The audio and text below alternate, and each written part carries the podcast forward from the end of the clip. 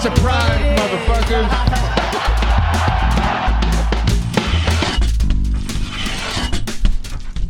Bonjour à tous, bonjour à toutes, bienvenue dans l'épisode numéro trente du Guillotine Podcast, revue de la carte U F C deux cent cinquante-six à Vegas au U F C Apex Center.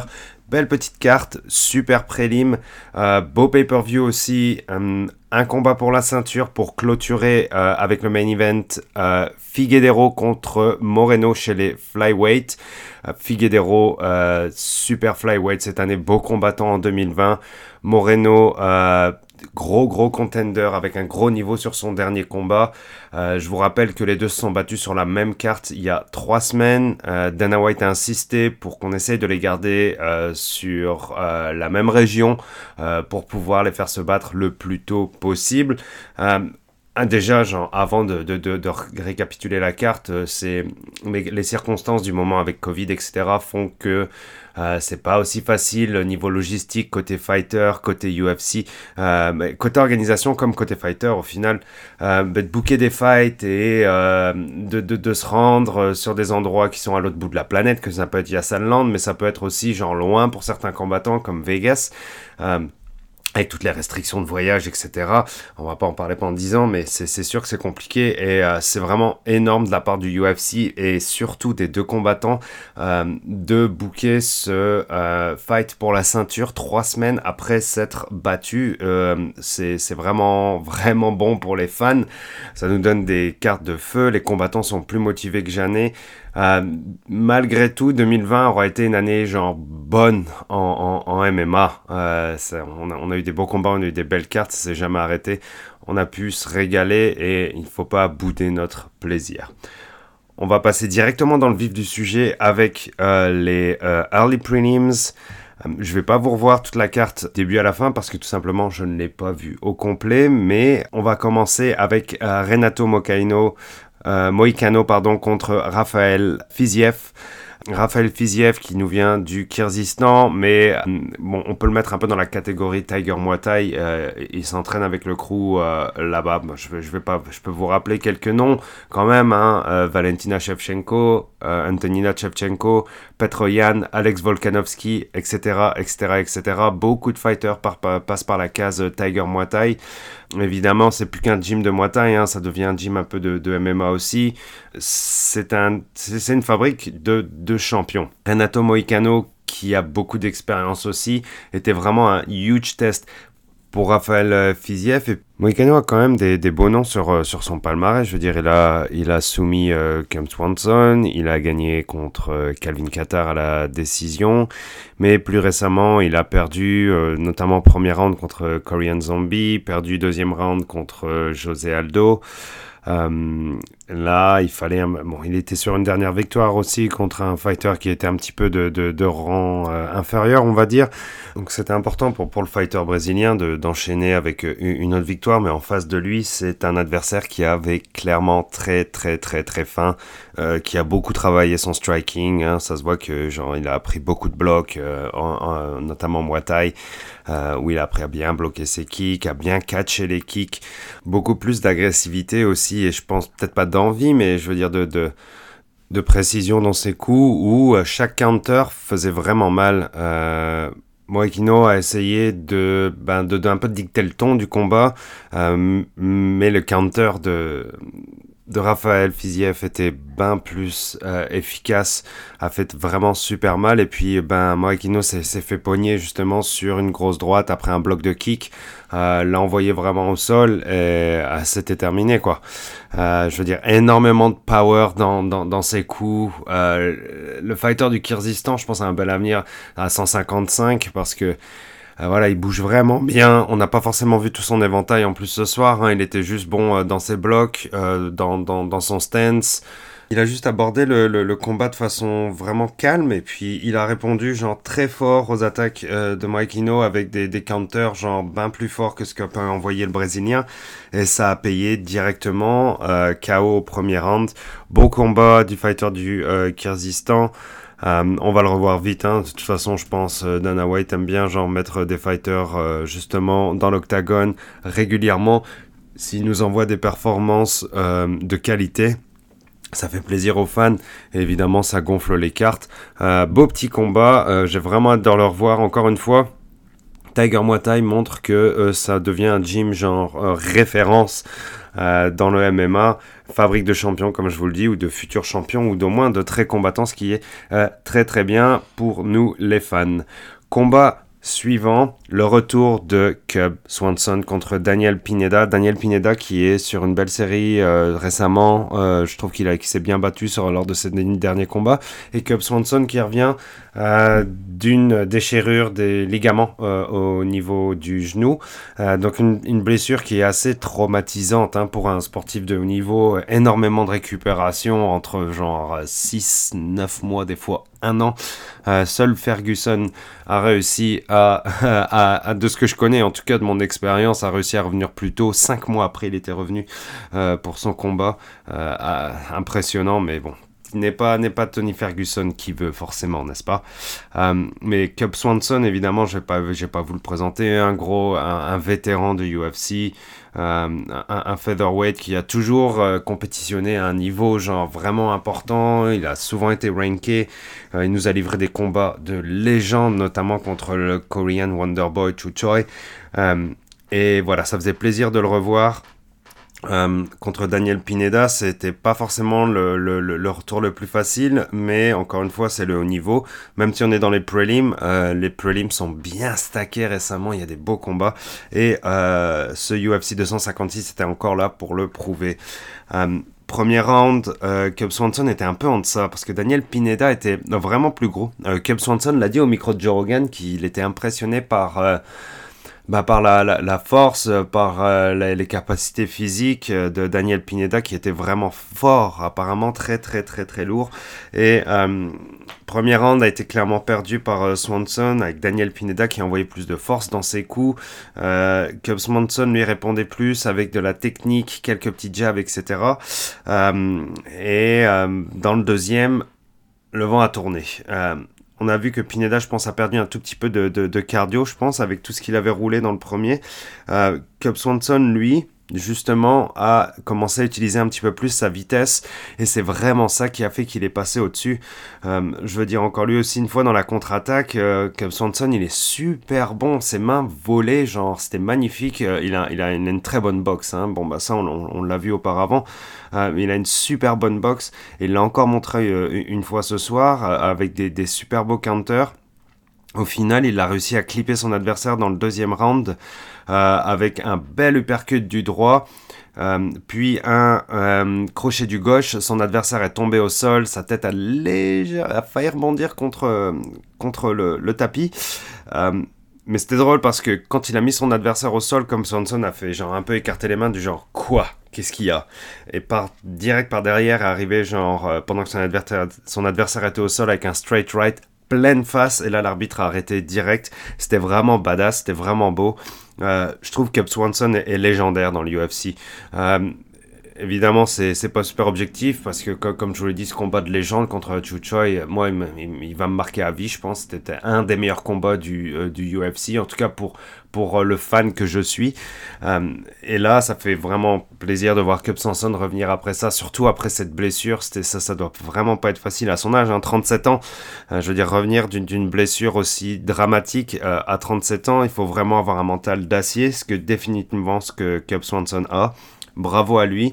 Euh, j'espère qu'on va le revoir encore, clairement encore. Il en a plein dans les mains. Je m'inquiète pas. Je pense que l'U F C va le rebooker encore une fois bientôt. Euh, il a montré qu'il était là, super K O. Bravo à lui.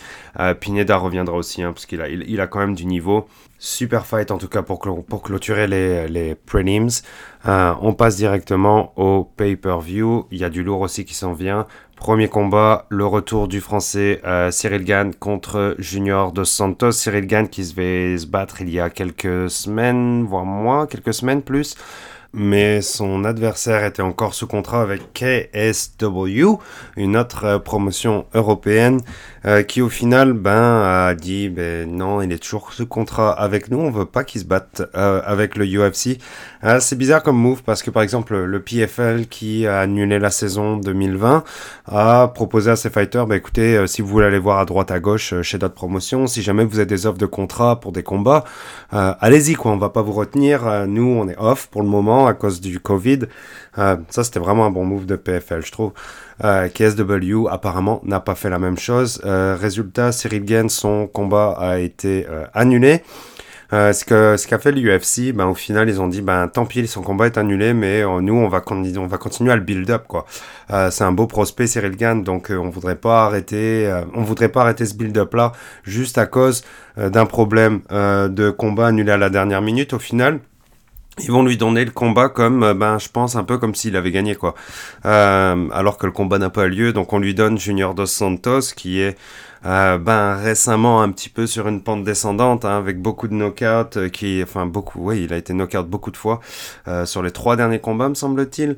Euh, et euh, bon, mais c'est quand même, ce serait quand même un beau, euh, un, un beau euh, scalp sur son euh, résumé pour euh, le français. Euh, Cyril Gane qui est à six zéro euh, chez les professionnels en M M A, je crois trois zéro dans le U F C, trois ou quatre. Euh, et euh, bon, ce soir, c'était euh, bah, peut-être le premier gros, gros test euh, pour euh, Cyril Gane. Euh, et euh, bon, Junior Dos Santos, quand même. Euh, Ce qui m'a fait peur dans ce combat, c'est, c'est Overhand qu'il envoyait contre Cyril Gane.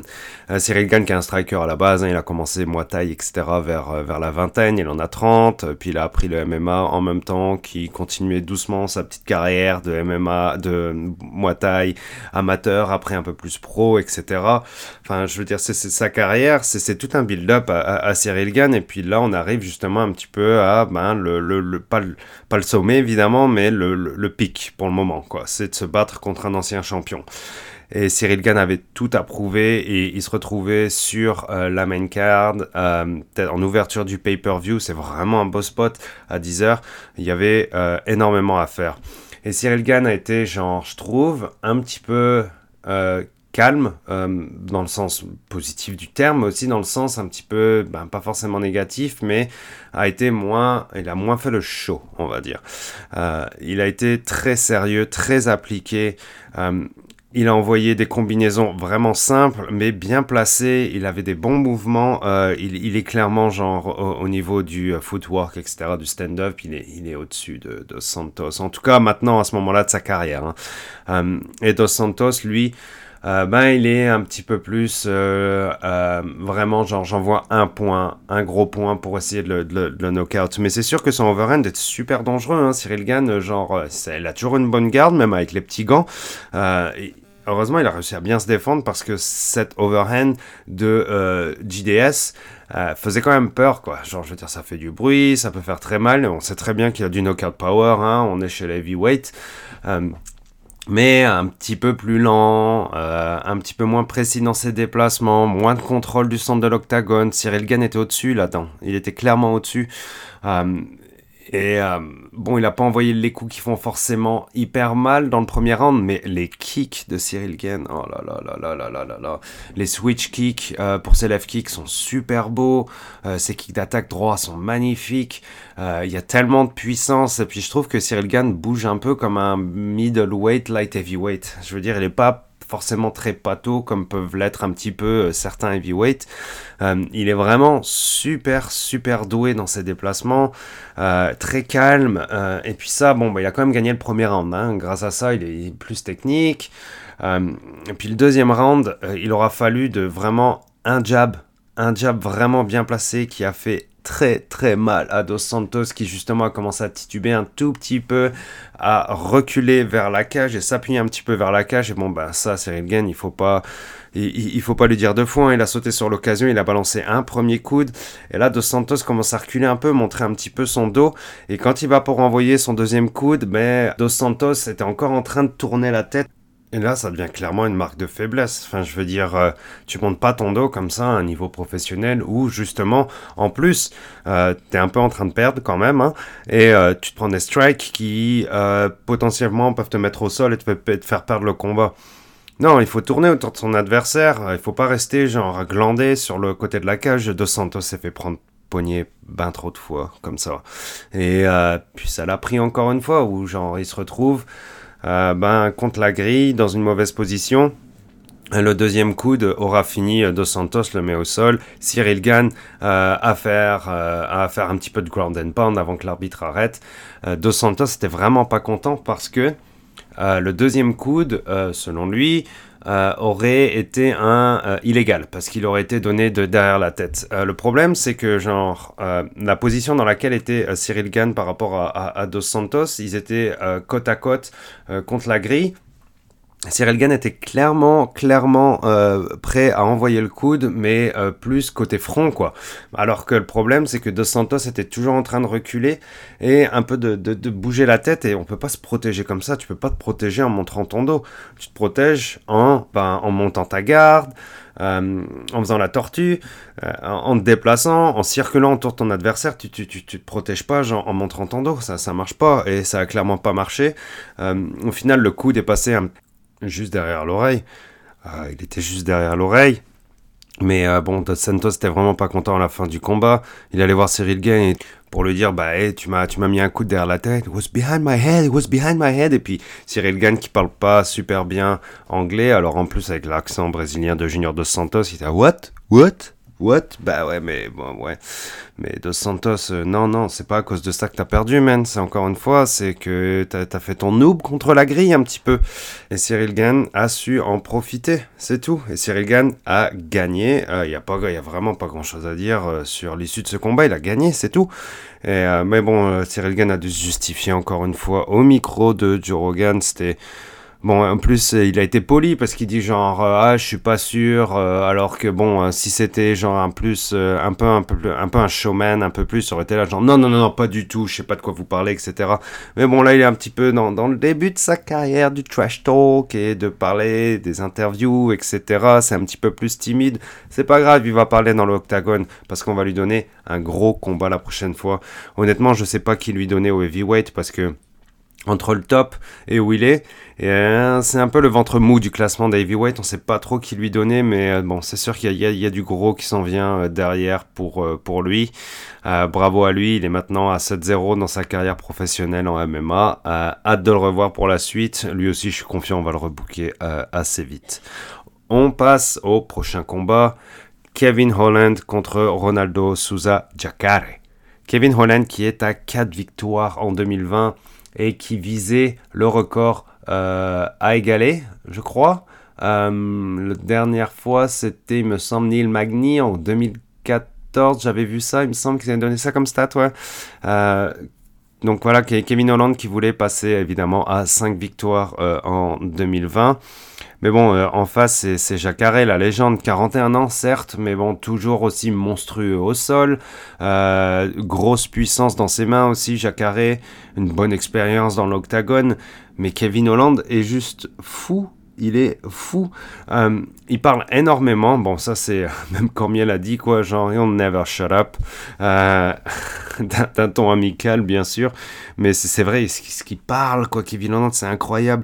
Euh, il s'est retrouvé un peu au sol, euh, début du premier round, euh, contre Ronaldo Souza, parce que bon, il, s'est, il s'excitait, hein, il était super excité, donc évidemment, il a envoyé des kicks. Euh, Kevin Holland, plutôt que de genre essayer d'aller chercher la distance, envoyer quelques jabs pour réfléchir à son stance, savoir comment se déplacer, euh, contrôle de la distance, et cetera, avec une longue garde, non, non, non, non, non, non, non, ça marche pas comme ça. Lui, il est arrivé, il est chaud, bam, il envoie un kick, évidemment, genre, Jacaré, genre, euh, ben oui, ça, il en mange à tous les jours, hein, il l'attrape le kick, boum, il le met au sol.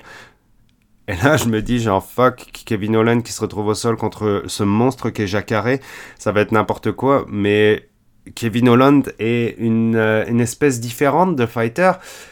Il est complètement fou, ce qu'il a envoyé c'est incroyable parce qu'il s'est retrouvé sur son dos face à Jacaré, Jacaré était en position dominante, il a réussi à se relever un tout petit peu, à relever un petit peu sa tête, euh, Jacaré lui était en position dominante de Jiu-Jitsu, donc sur ses genoux face à lui, Kevin Holland a réussi à envoyer une espèce de, un espèce de crochet du droit, euh, mais en étant sur ses fesses, la tête un tout petit peu levée, donc de son dos. Hein. Il a réussi à envoyer une patate euh, sur euh, Jacaré qui l'a mis vraiment mal.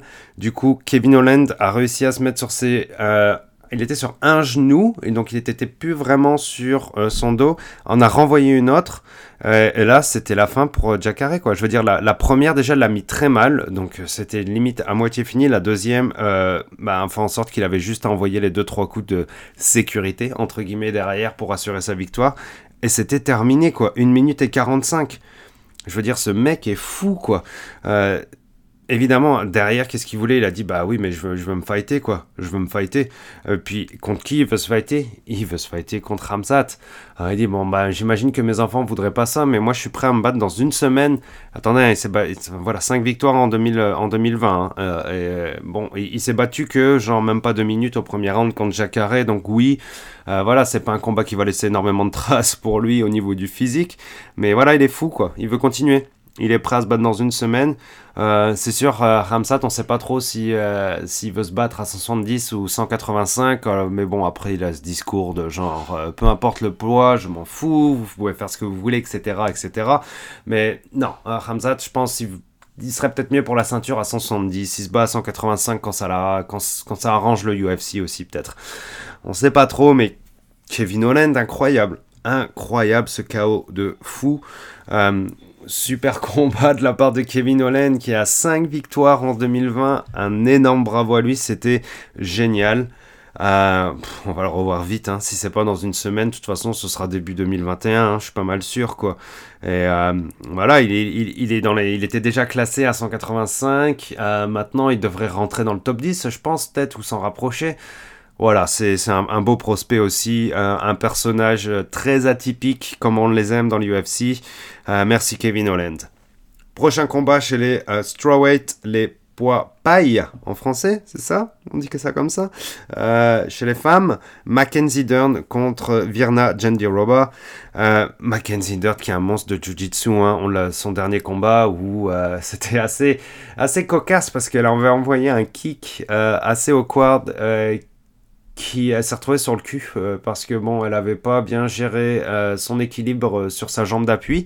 Euh, elle s'est retrouvée sur le cul et son adversaire est allé directement dans sa garde et puis voilà, vous connaissez la suite, hein, elle l'a soumis. Euh, sauf que là, là on se retrouve avec deux champions du monde euh, de Jiu-Jitsu, euh, deux black belt méga confirmés. Euh, comment ça va se passer ? Ben, dans ces cas-là, généralement, ça arrive qu'on se retrouve avec un, euh, avec un brawl fest, quoi, avec beaucoup aussi de, de striking, parce que les deux sont là, ben non, on va pas se mettre au sol, on, on va changer, on va, on va faire du striking. Et c'est exactement ce qui s'est passé, quoi. Euh, Mackenzie Dern a quand même pas mal amélioré son, son striking. Le mouvement de, de, de Virna Jandiroba est assez, genre, difficile à cerner. Euh, elle bouge énormément, elle fait aussi beaucoup de droite-gauche, donc elle se dépla- dépasse bien sur l'octogone, et ça c'est un bon moyen de défense, parce que au final, le but, euh, quand on défend, c'est pas de se faire taper, euh, voilà, tout simplement, on veut pas se faire toucher, et ça, euh, Virna Jandiroba l'a très bien fait, euh, mais Mackenzie Dern a jamais lâché l'affaire, c'est ça que j'ai, j'ai, qu'on, qu'on peut beaucoup aimer chez elle, c'est que euh, elle a ce, cet instinct de killer qui est commencé à, qu'elle a commencé à développer euh, dans son striking, où elle continue à avancer, elle continue, euh, elle, elle continue à essayer de frapper son adversaire régulièrement, elle n'a pas essayé de la mettre au sol tout le temps, elle a essayé plusieurs fois euh, contre la grille, ça n'a pas fonctionné, donc du coup bah, le, le combat s'est renforcé encore plus dans le striking.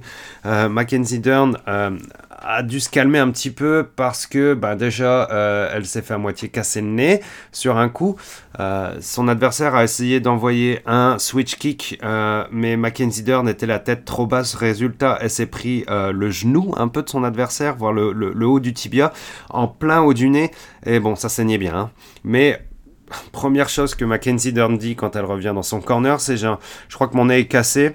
Et là, son corner a vraiment bien géré, l'a vraiment bien calé, lui a dit « Non, mais t'inquiète pas pour ça, mais non, mais ça va, euh, ça va aller, concentre-toi un petit peu plus euh, sur ta combinaison, quand t'envoies un one-two, recule, avance, et cetera » C'était super bien fait. Et après ça, Mackenzie Dern, bah, justement, a, a, a retiré son côté un petit peu foufou du brawl pour se concentrer un peu plus sur, euh, sur un striking un peu plus précis. Et au final, elle a géré genre les trois rounds de cette façon-là. Par contre, son adversaire, toujours aussi défensif dans ses mouvements, hein. euh, elle a vraiment jamais lâché l'affaire, mais Mackenzie Dern a commencé à avancer, à continuer à avancer, pardon, continuer d'essayer tout du long. Et au final, bon, bah, elle, garde, elle gagne à la décision uma- unanime, ce qui est mérité. Et euh, on, on a faim pour la suite pour Mackenzie Dern. On, on va en voir plus parce que, bon, au sol, on sait que c'est un monstre. Mais si elle commence à développer son striking de cette façon-là et qu'elle, qu'elle l'améliore et qu'elle l'améliore, elle a que vingt-sept ans. Donc je veux dire, en M M A, elle n'est pas encore à son pic. Euh, il y a encore des belles années devant elle, euh, limite dix ans quoi. Euh, on ne sait pas, mais en tout cas il y, y en a encore beaucoup.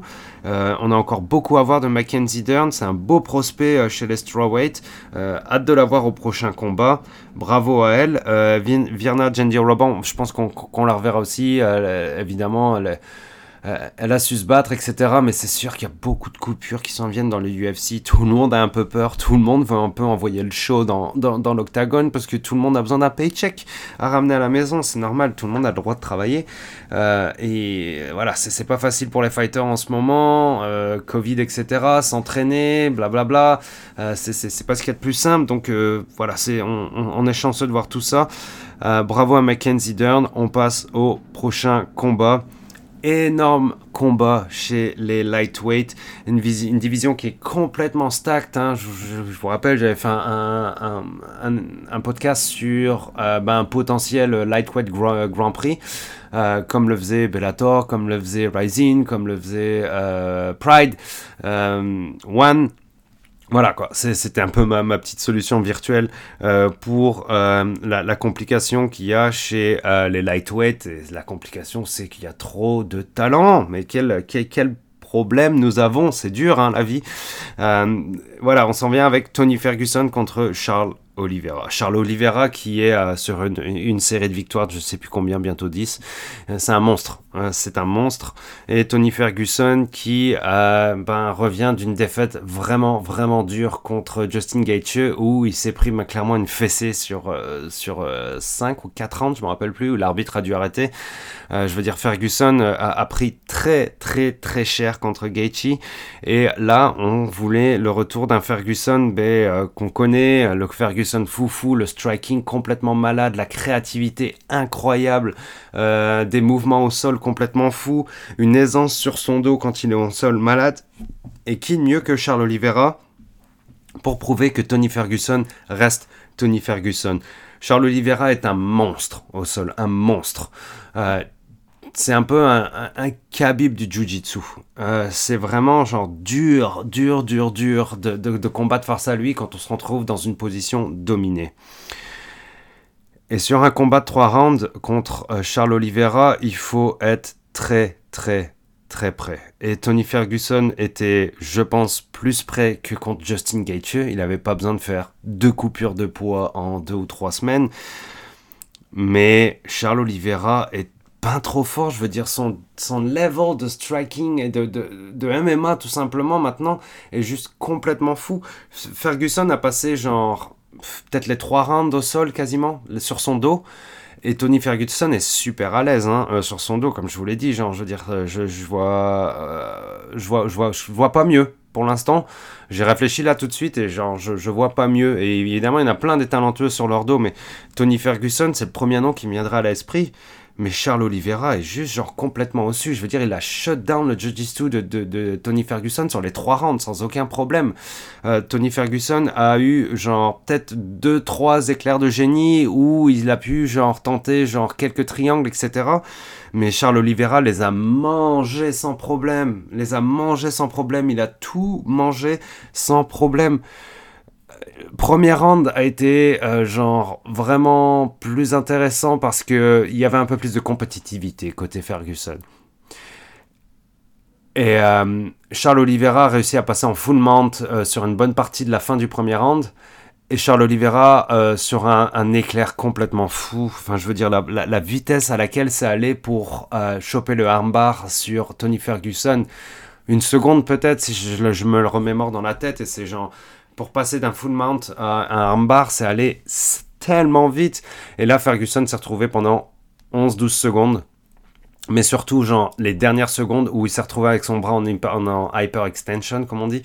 Euh, mais c'est surtout les dernières secondes où il, Oliveira a pris le poignet de Ferguson, l'a mis en dessous de son aisselle et a commencé à encore un peu plus tirer sur ses hanches. Et là, je veux dire, l'angle qu'on voyait à la télé, c'est, c'était pas beau, quoi. C'était pas beau, c'était genre, ça va briser, ou alors il va taper, mais c'est Tony Ferguson.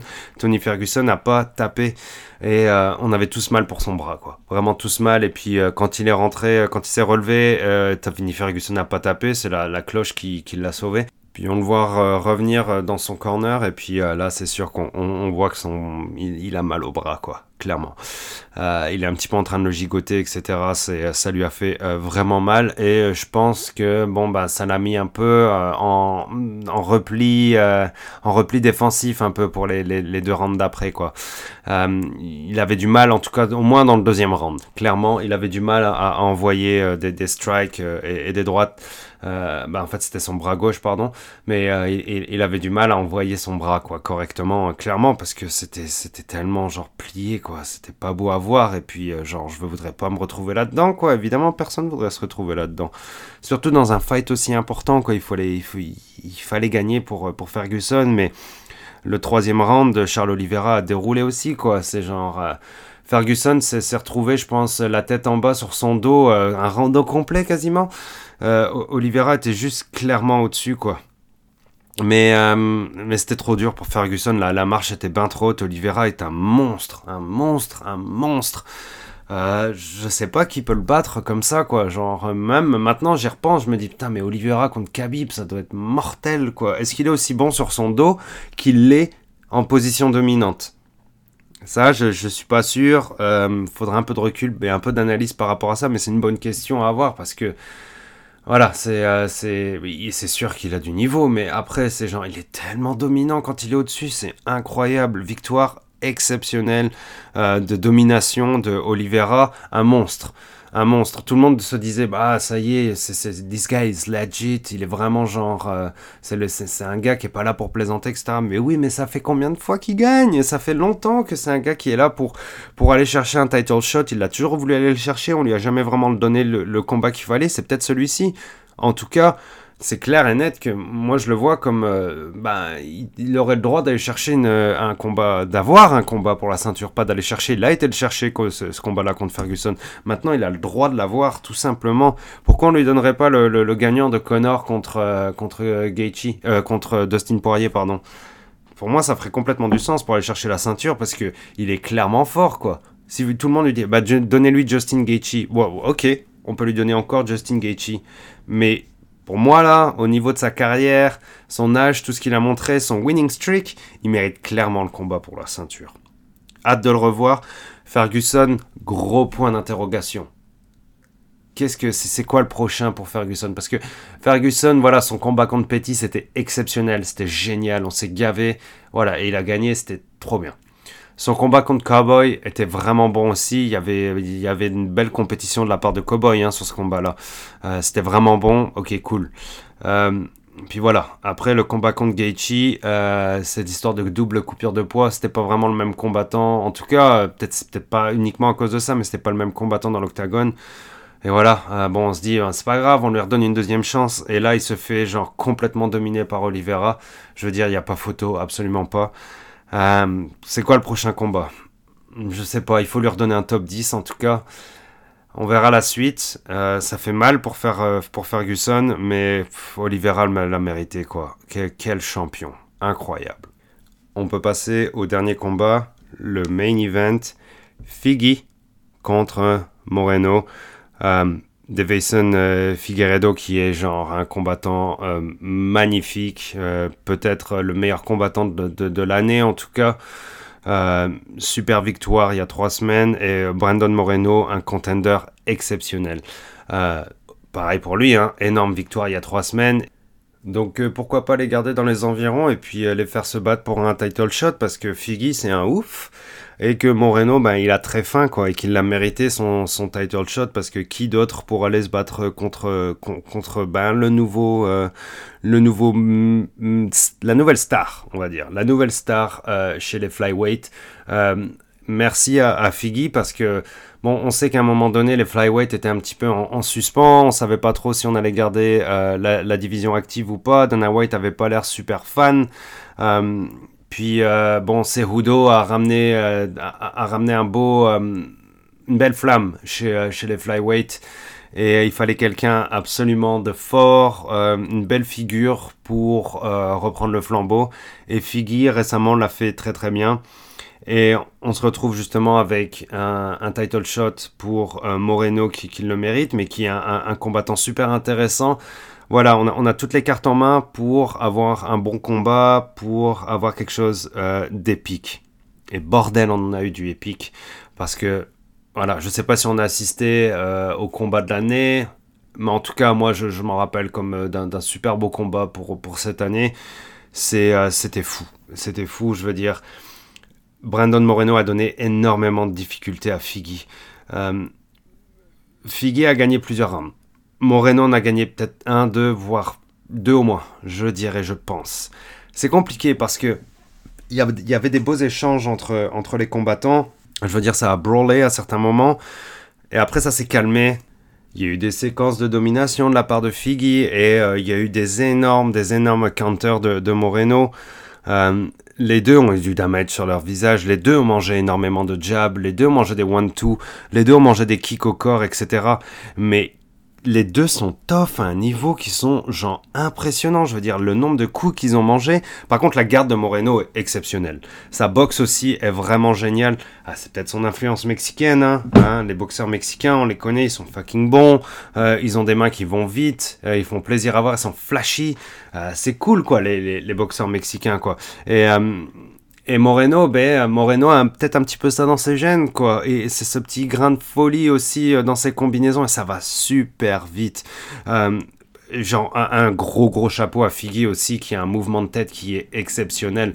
Euh, la façon dont il avance toujours vers son adversaire est incroyable. Je veux dire, il a mangé tellement de jabs de la part de, de Moreno, mais il continue à avancer. Pour... Mais Moreno a jamais eu peur, hein. Les deux se respectaient, hein. Euh, peut-être Figueiredo le respectait un petit peu moins au début, mais en tout cas les deux se respectaient énormément parce qu'il y a tellement de combinaisons qui sont passées. Euh, puis Moreno, cette, cette garde, quoi, je veux dire, c'est incroyable. Quand, quand Figueiredo envoyait des un deux trois, donc je veux dire, genre jab, direct, crochet, euh, Figueiredo a fait beaucoup, beaucoup ça, il le fait super bien. Euh, envoyer des coups au corps et remonter doucement vers la tête, ça c'était super beau. Mais par contre, Moreno a toujours gardé sa main gauche de protection au niveau de la mâchoire. Il s'est, fait, il s'est jamais fait vraiment... Euh, clippé plein de mâchoires avec la tête qui tourne, et cetera. Parce qu'il a une super bonne défense. Et Figgy, pareil. Hein, Figgy a genre vraiment une bonne garde aussi. Euh, et Moreno, ce qu'il faisait aussi souvent, c'est que pareil, il commençait doucement encore en remontant, sauf qu'il finissait avec un left kick. Euh, Moreno aussi a pris un left kick sur le haut du crâne, mais Moreno a pas bougé, quoi. Moreno a continué.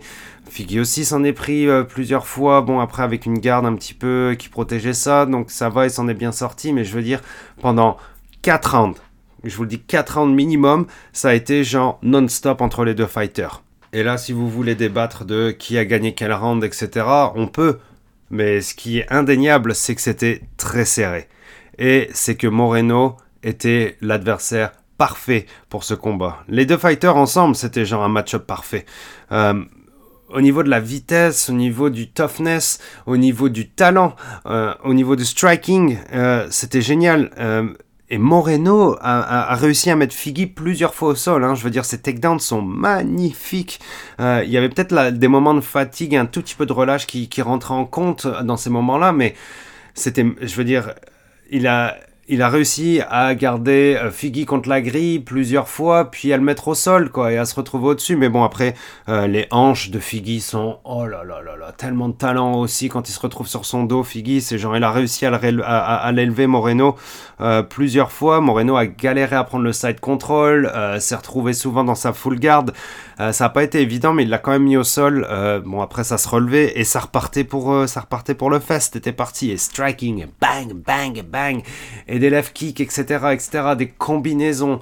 Euh, voilà, c'était fou, c'était fou, c'était fou.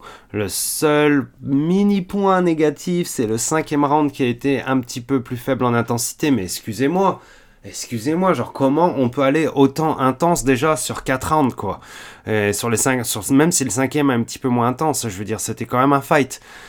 Exceptionnel, exceptionnel fight. Euh, c'était drôle parce que genre, je parlais à, à, à un ami, je leur dis, bah, je, franchement, je sais pas, ce serait, il y aurait moyen que ce soit un draw. Et bon, bah, peut-être que le point de pénalité euh, qui a été attribué à Figgy pour euh, un hot shot, euh, qui a dû faire très très mal à Moreno, mais Moreno qui s'est relevé derrière et qui s'est battu comme un champion après ça, parce qu'il a, il était vraiment genre plein dans les parties, quoi. Je veux dire, c'était un genou qui partait, mais au final, c'était un front kick qui arrivait en plein dans les parties. Moreno a eu besoin d'une minute, c'était, ça, ça, c'était douloureux à voir.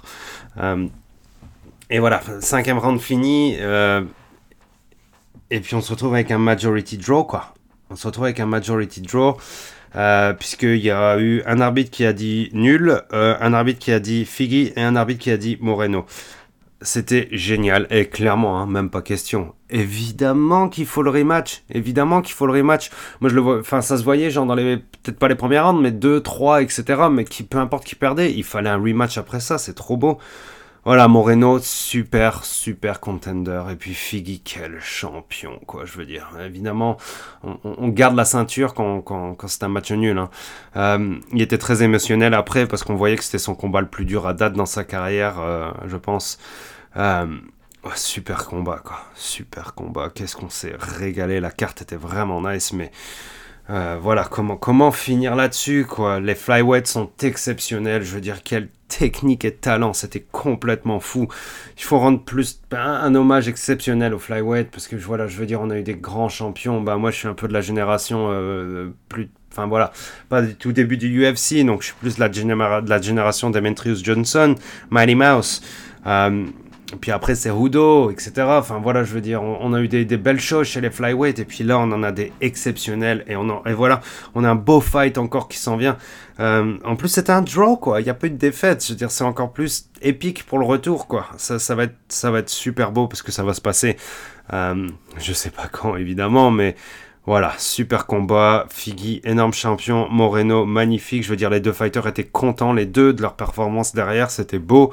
Voilà, exceptionnel, exceptionnel, merci pour l'écoute, rendez-vous dans le prochain podcast, les flyweights sont éternels.